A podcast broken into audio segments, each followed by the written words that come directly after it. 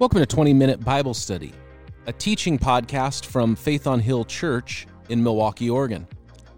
My name is Adam, and while I get the 20-minute timer going, why don't you open your Bibles to the book of Exodus, chapter 7.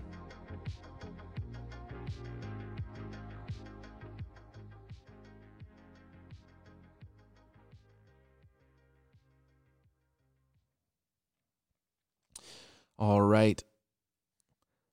We have been studying the story of the Exodus. God's people, the Jews, were enslaved in the land of Egypt. And God had raised up a deliverer named Moses.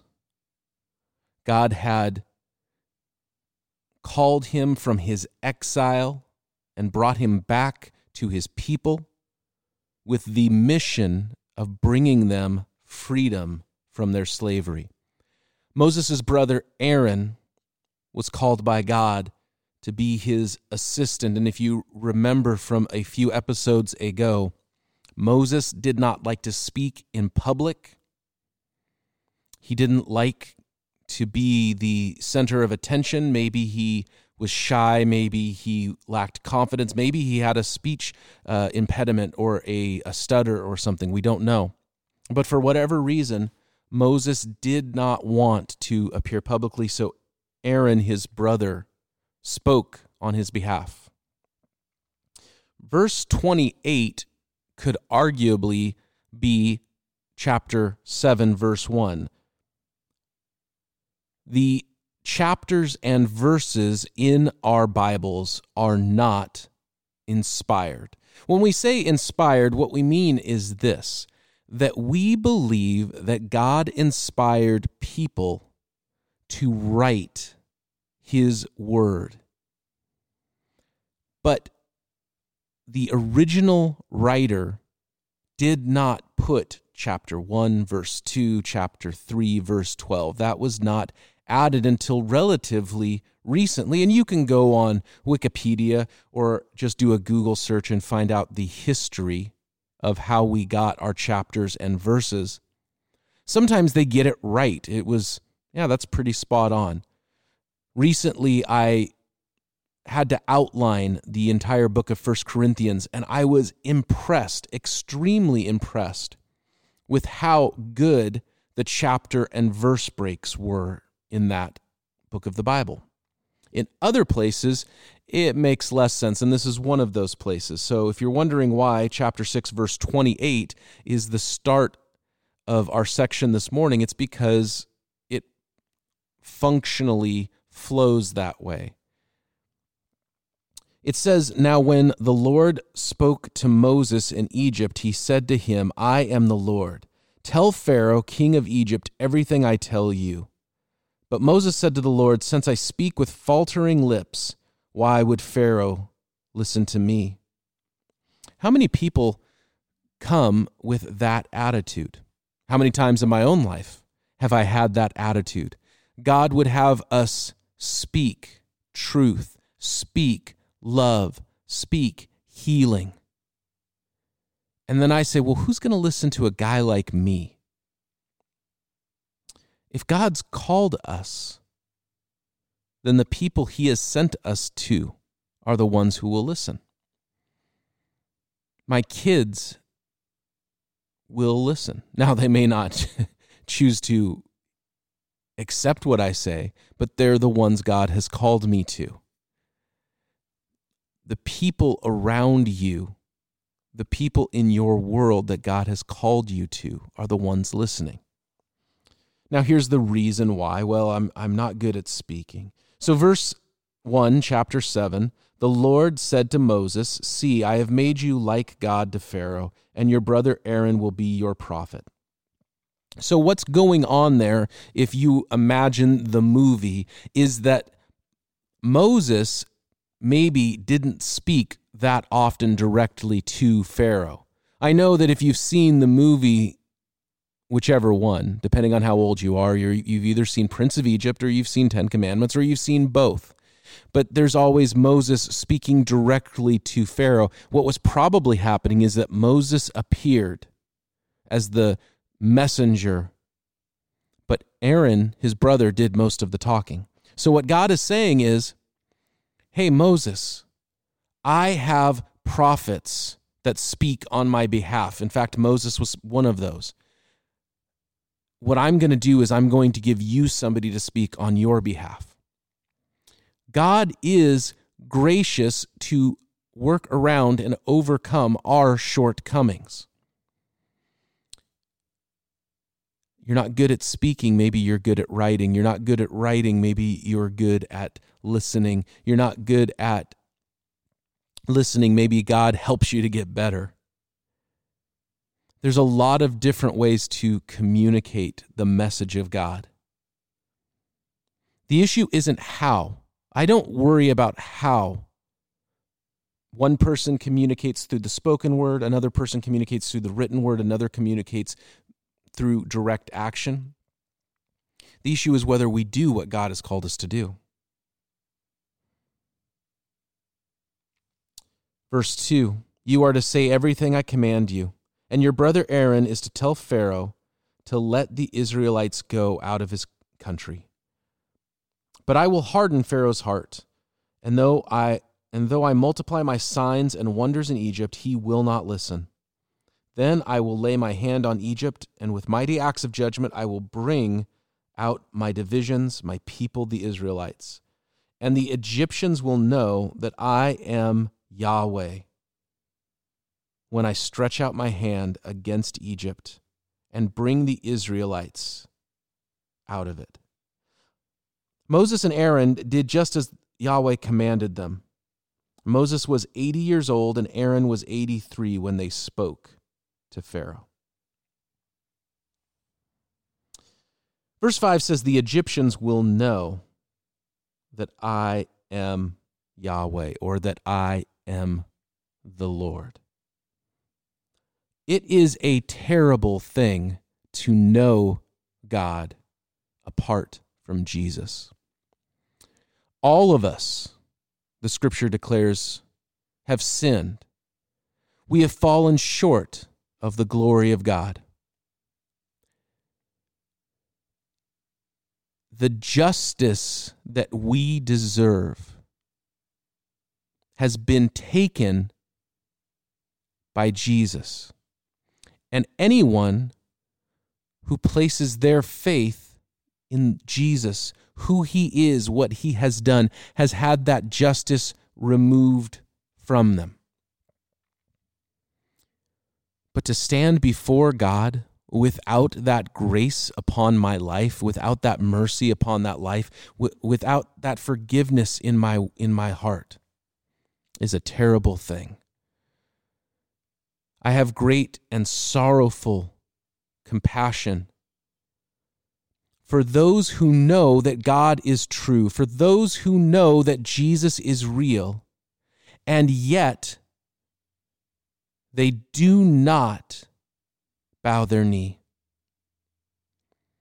The Egyptians, by the end of this story, will know that God is real, that Yahweh is powerful, that the God of Abraham, Isaac, and Jacob is supreme over all.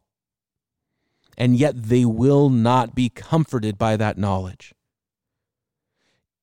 It's a common expression to say it's just good to know that God is there. It's just good to know that God is real and that God is on his throne. And that is true if Jesus is the Lord of our lives, if Jesus is the Savior of our souls. It's a terrible and tragic thing to know God apart from Jesus, because you will only know the justice of God. You will only know the judgment poured out that we have deserved. But if you know Jesus, then the Exodus story is yours, the story of deliverance from sin and death into life, and life more full and abundant and victorious than you can ever imagine. Now it says that Moses and Aaron did just as the Lord commanded them, and Moses was 80 and Aaron was 83 when they spoke to Pharaoh. We don't think of many who are in their early 80s as being as active and as commanding as these two men were. Certainly, some are the exception to the rule. I saw a photo recently of two women. One was wearing boxing gloves and workout gear and had a six-pack. And the other was frail and sitting in a chair, and it didn't look like she'd be able to get up out of that chair without help. And the caption on the photo said both of these women are the same age. So certainly there are some who, because of genetics or because of lifestyle or whatever, have vigor and vitality far beyond their peers. The Bible also claims that early in human history, some people just lived longer. And there's different reasons. Different scholars and those who are scientifically minded have floated different theories about what might have caused this. I can't tell you that I know with any kind of certainty. The Bible definitely makes a claim that earlier in human history, people lived longer. And then after the flood, there was a decrease. Generations lived a shorter amount of time. And then within generations, there were some who, for whatever reason, were predisposed to live longer than their peers. I would just say it's a consequence of the fall. It's a consequence of sin. We were not meant to die, but now death reigns in this world. I would also say this. One of the dividing lines in our culture is not over race or over gender, but it's over age. One of the dividing lines is over age. And in the church, more so than in the secular culture, that dividing line is prevalent. I was in a meeting yesterday with what was described as young leaders in the church.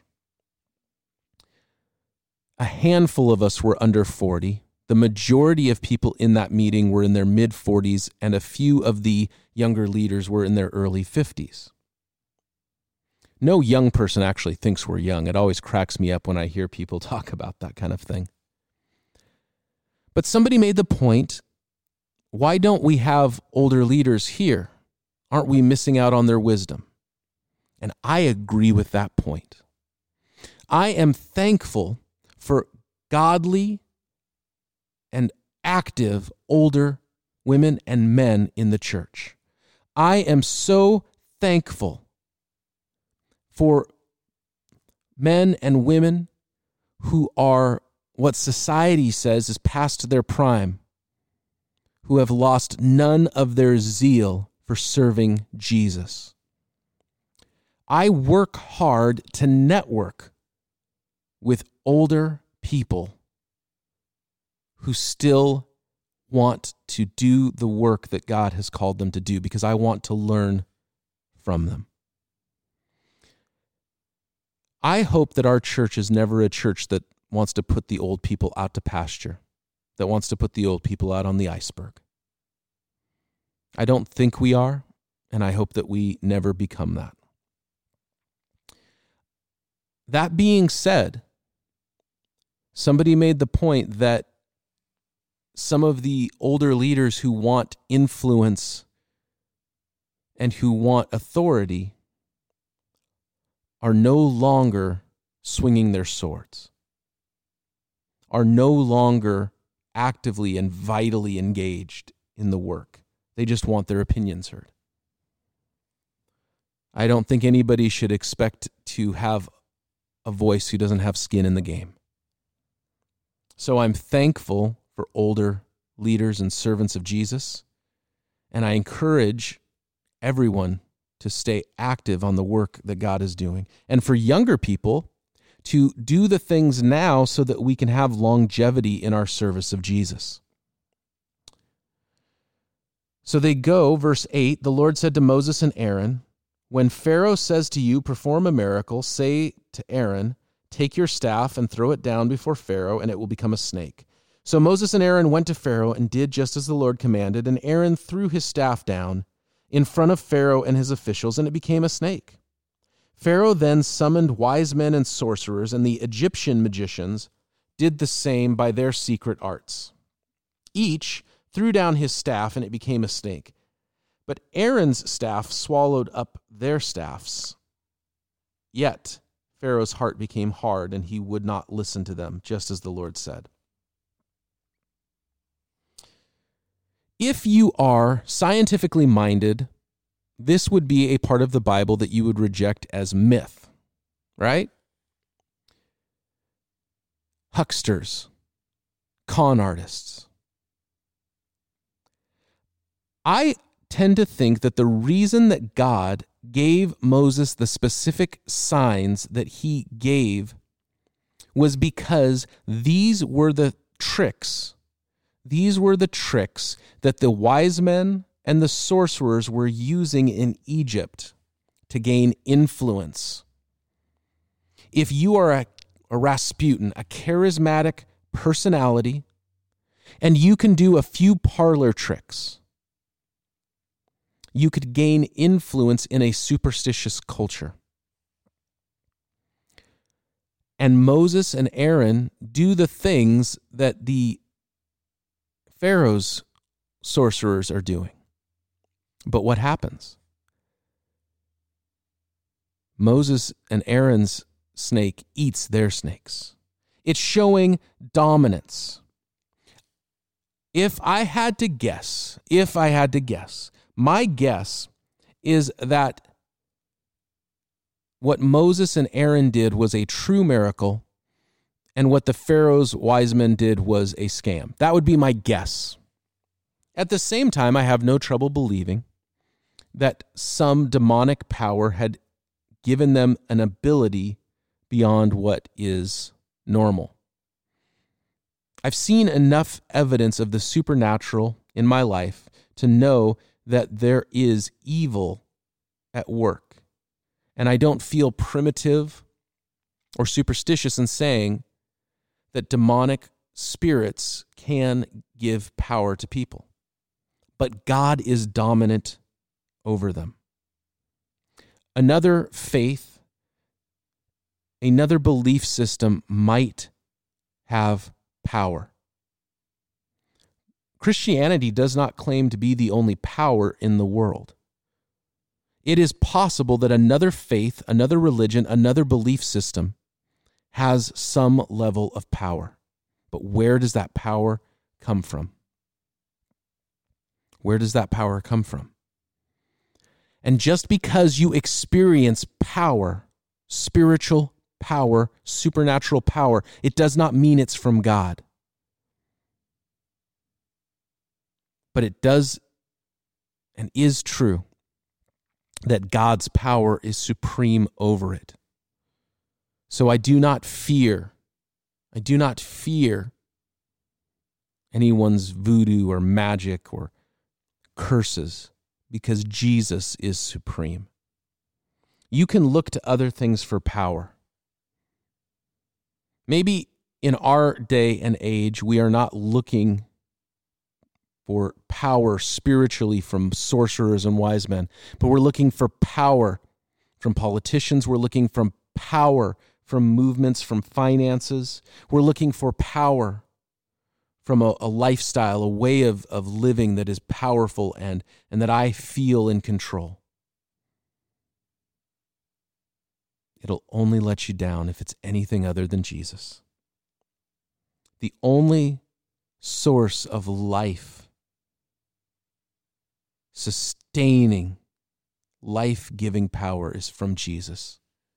The power that caused two 80-year-old dudes to stand before the greatest ruler in the world in that day and to triumph is the same power that is available to a 15-year-old girl, to a 25-year-old man, to a 90-year-old woman, to a 100-year-old man. There is no limit to who God can use and what God can do through a person that is submitted to him.